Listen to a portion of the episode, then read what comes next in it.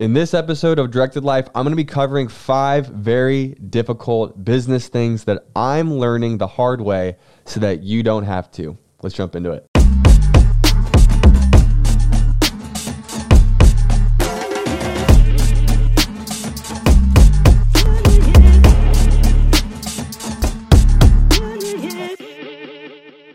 Welcome to Directed Life. This show exists to help creatives and entrepreneurs find, fund, and fulfill their calling to flip culture upside down.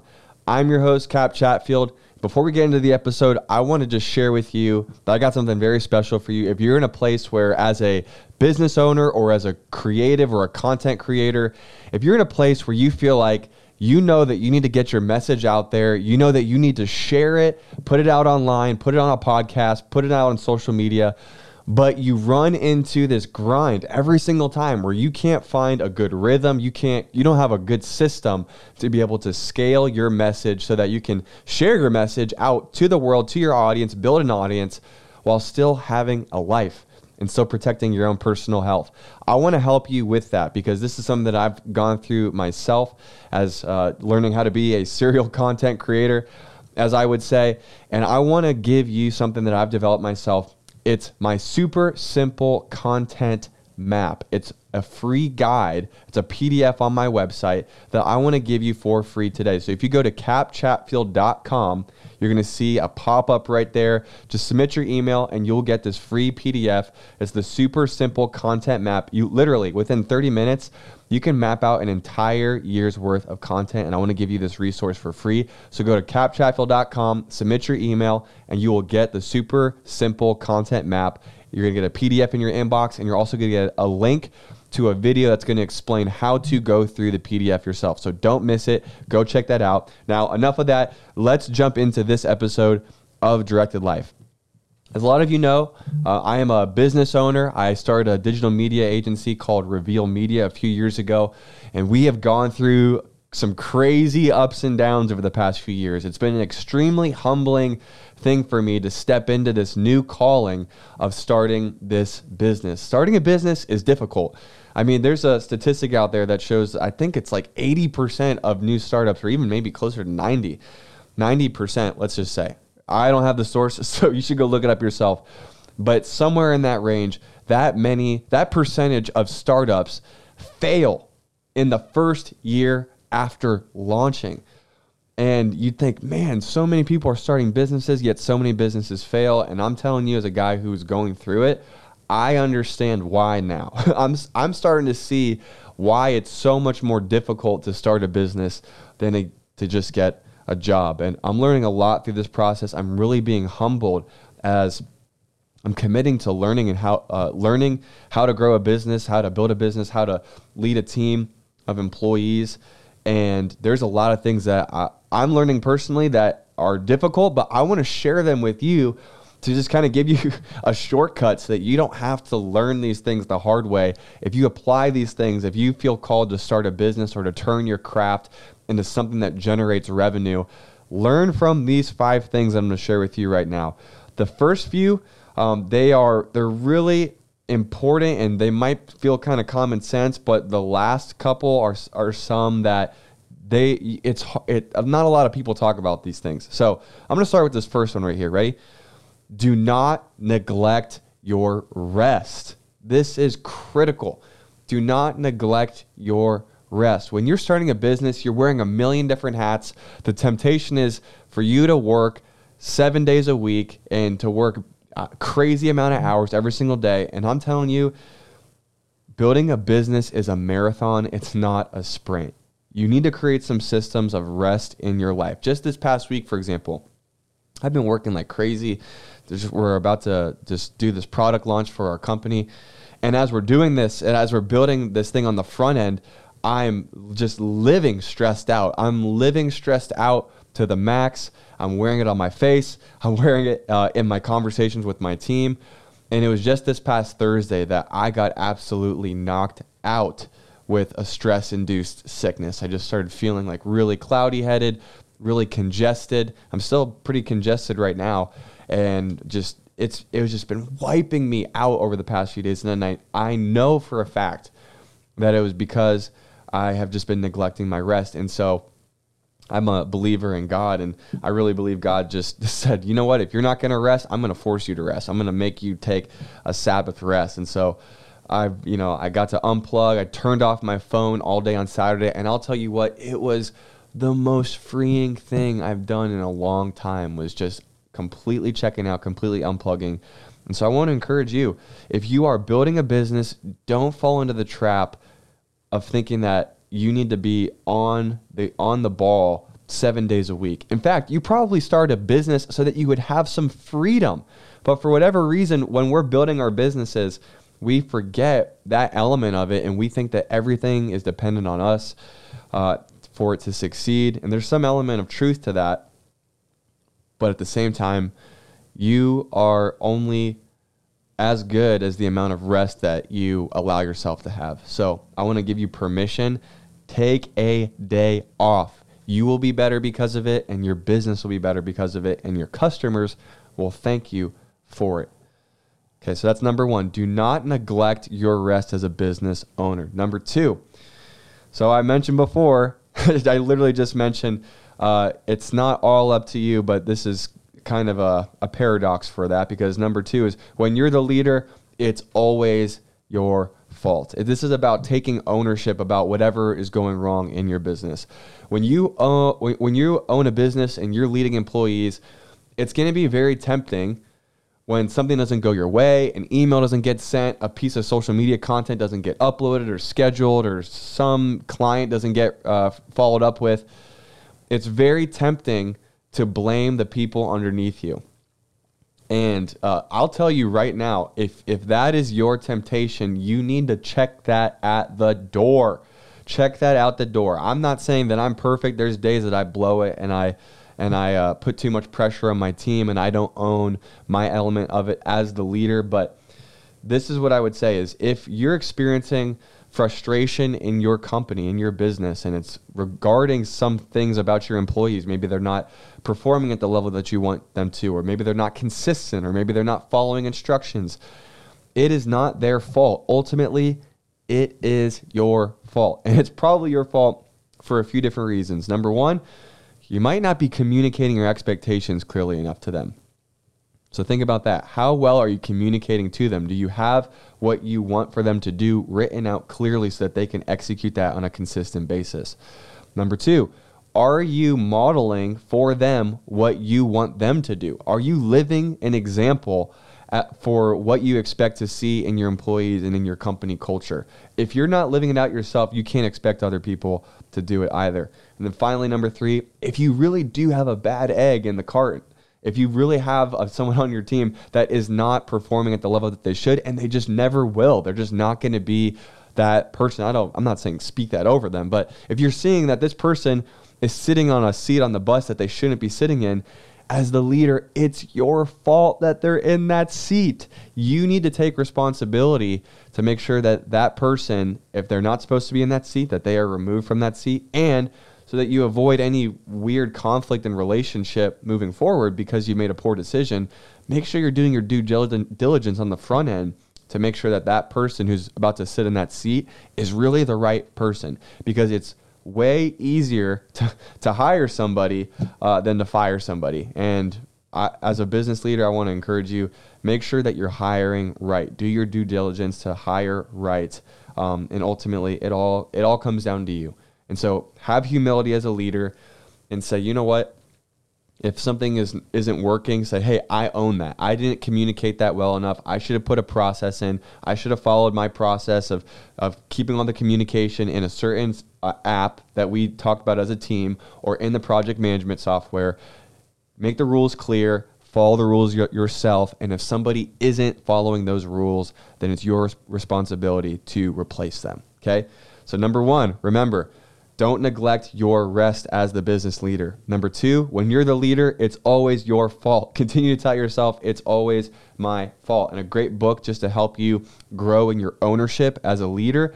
And one of my favorites is called Extreme Ownership by Jocko Willink. I really encourage you to check it out and get it on uh, Audible because the audio version of it is really cool. He's a former Navy SEAL and his voice is just really intense. And I think you'll really enjoy hearing him narrate his own book. Let's go into number three. Number three, if you got a lot of tasks on your plate, eliminate, automate, delegate. So this is about removing things from your plate that are zapping your bandwidth because as a business owner and as a business leader, there are certain tasks that only you can do and you might think that all of the tasks in the business they require your level of excellence. Let me tell you a couple things. Number 1, I know that nobody cares about the business more than you. You're the one who owns it. And so I respect that. But I want to remind you just because every task is important doesn't mean that every task requires you to do it. At the end of the day, there's only a few things on your list of to dos that only you can do. And that's probably uh, product development, vision casting, and as you're just starting out, maybe business development and hire, hiring new talent, things like that.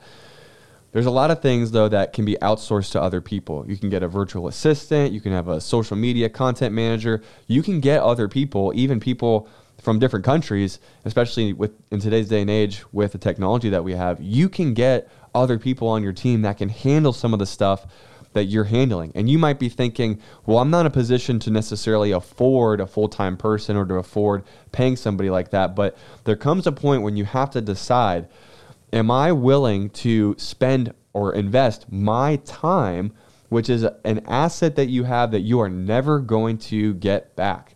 Money comes and goes. You're never going to get your time back. That's the most valuable asset that you have.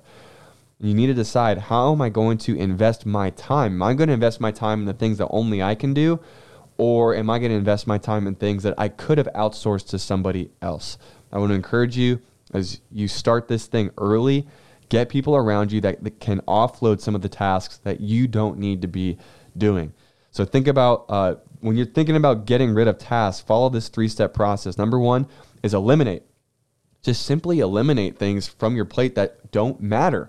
Before you delegate them and hire somebody else, make sure that you're eliminating these tasks that are just not bringing any value to the organization at all. Because there's no point in delegating something and paying somebody to do something that isn't even that valuable. So, number one, eliminate tasks from your plate that are just not bringing any value to the organization. Number two, automate. Before hiring somebody else, look to see if there's a piece of software, if there's some sort of integration with the apps that you're using that can help you automate your process, make it streamlined, make it quick, make it fast, uh, and make it consistent so that you are solving the same problem, but you're not investing resource to hire a person to execute that task for you.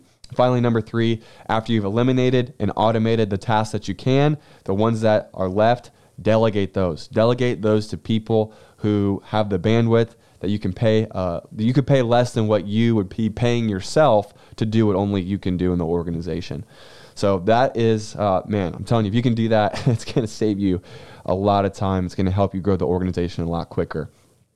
Number four, turn your service into a product. If you are uh, building a business and the goal of your business is to free up more time so you can spend more time with your family, do more creative ventures, serve, serve in your church, serve, you know, just spend more time serving other people rather than, than building a business. You need to make sure that you're building your business around a product and not a service. Because if the serve, if you're building a business around a service as a freelancer, you're really your own employee and you're basically trading hours for a salary. And that's there's no way out of that. You're just going to have to keep doing that work in order to br- to bring money into the company. And that's not what you started a business for, probably. You started a business to have freedom so that you can hire people underneath you to take some of that off your plate. And so you can have a little bit of bandwidth and, and freedom to do the things that you really enjoy doing. And so if you are in that place where the value that you bring is in the form of a service. Here's a simple way that you can actually turn that into a product. It's not it's simple but it takes a little bit of work but this is what i'm doing in my own business right now and it's been a game changer. I wish i started doing this sooner. If you are a service provider document the process for how you do your service. And you might be someone who's like well i do a custom thing every single time you probably don't. You probably do a little bit of variation here and there, but there's probably a way that you would do it, you, that you do it, that you approach the problems that your clients, your customers have. And there's a rhythm to how you approach your work. The issue is that you probably haven't actually documented how you approach that work. if you can document it, if you can put it on a piece of paper, you can give it to somebody else. You can train somebody else to do that very thing. So that's what I want to encourage you with. If you're in that place where you're like, I am tired of just stacking on more hours in order to grow this business, that's not how it's supposed to be. If you're truly trying to be a business owner, turn your service into a product. Productize the service that you provide, document it, and then train other people to do that task for not clients, because clients are for a service based company. Start thinking about your clients as customers that are buying a consistent and reliable product from you. My fifth and final thing that I want to share with you today is focus on one thing at a time. Oh, goodness, this is so good. This is so important for me. I'm learning this even today you got a million things on your mind, a million things on your to-do list, and you're delegating and you're and you're building processes and all of that. You're assuming all the responsibility. You're not resting all these things. When you look at all the things that you need to do, it's critical as the leader of the organization that you make the decisive effort to focus on one thing at a time. We are not micro or we are not uh, what's the word? Multitaskers as we like to think we are. We think we can handle a lot of different tasks at the same time but your mind can only really think about one thing at any given time. And if you're constantly distracting yourself from one thing to another thing you're actually going to compromise the work that you're trying to accomplish. And so how can you focus on one thing at a time? For me i struggle with this because as i mentioned there's a million things on my mind. How do i focus on only one thing? Well, if I know generally the pulse of everything else going on, that, you know, everything that I need to oversee, as long as I have a general pulse of how it's supposed to be operating or, or what needs to be done or, or what the, the progress of it is or the status of it, I can then go deeper into the specific task that I need to accomplish. So before you start working, it's important to get perspective. Spend some time every single day before you jump into your work, before you even jump into planning what that work is going to be. Spend some time getting some perspective on your business. What went what went down yesterday? What's been going on this past week? How are your financials looking? How's the certain projects that uh, that you do have deadlines coming up for? How are those going? Having some sort of system to help you track your progress on things and keep keep perspective in front of you of where the organization is at, it's going to free you up so much just emotionally so that you can focus on one thing at a time when those things come. So there's so much more I could go into that. In fact, I'll probably go deeper in that in a future episode, but those are five difficult things that I'm learning right now because I'm failing at these at these things from time to time. By the grace of God, I'm learning, I'm growing, the business is still growing, the business is still here. I'm still here, my family's still here. We're still doing this thing, but these are things that I wish I learned sooner and I wish I applied sooner. And I want to encourage you to apply these five things as you grow the business that you're that you're growing is you're cultivating your craft as you're trying to make a dent in the marketplace and bring value and bring impact and flip culture upside down Here's the five things I want you to consider. We're just going to recap them real quick. Number one, don't neglect your rest. When you rest and you're healthy, the organization st- stays healthy. Number two, when you're the leader, it's always your fault. It, whatever's going on in the organization, just humble yourself and assume responsibility. Take personal ownership over what's happening. And when you do that, you're actually going to create a culture of ownership amongst the people around you and underneath your leadership. Number three, if you got a ton of tasks on your plate, feel like there's not enough time in the day, learn to eliminate, automate, and delegate tasks that you don't need to be doing. If somebody else could be doing them, learn to delegate. If you can find a software to do it, automate it. If you don't need to be doing it at all, have the freedom and the permission to eliminate it and eliminate it quickly. Number four, turn your service into a product. If you're operating a service based company and you're stressed out because there's not enough time in the day and you don't want to be working more hours and you don't ultimately want to be an employee of your own company, document your process around the, the whatever you're providing your clients, whatever they are coming to you for, whatever they are buying from you, document the process of that thing and productize your service. Then train other people to be able to execute that for you. Finally, number five, focus on one thing at a time. We're going to spend some time every single day getting perspective on the organization, maybe even creating a dashboard in a project management software. I'm using one called Asana for my organization. I'm going to get perspective on how things are going. I'm going to get perspective on how my team is doing, making sure that they have what they need to, to accomplish what they got to accomplish that day. And then once I've gotten perspective, I've created a little bit of a plan for that day. I'm going to focus on one thing at a time. I will refuse to be distracted. I will refuse to be discombobulated and going in a million directions. I'm not serving my team, and you're not serving your team or your customers or your clients well when you and I are not focused on the task at hand. Guys, I hope that was uh, encouraging for you as you are growing as a creative or an entrepreneur and whatever that vision is in your heart. And if this episode was valuable to you, I would encourage you please leave a comment or a review on whatever podcast platform you're listening to. Give me a five stars if you're listening on uh, Apple Podcasts. Also, if you're watching on YouTube, you can like this video or you could subscribe to this channel. Do both. Leave a comment. All of that helps this content uh, raise up in the algorithm. So I'd appreciate it if you do that. I just want to remind you again too if you are in a place where you want to start creating your content at scale, go to kapchatfield.com and download my free PDF, the super simple content map. It's going to help you get organized with your content creation so that you can share your message at scale. Otherwise, thank you so much for listening to this episode of Directed Life. What you have matters. Your vision matters. I know it's why I know it's what keeps you up at night. I know it's what drives you to do what you do. And so I encourage you to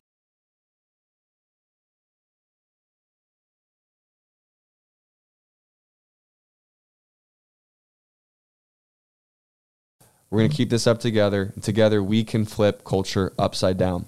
Thanks again for listening. We'll see you in the next episode.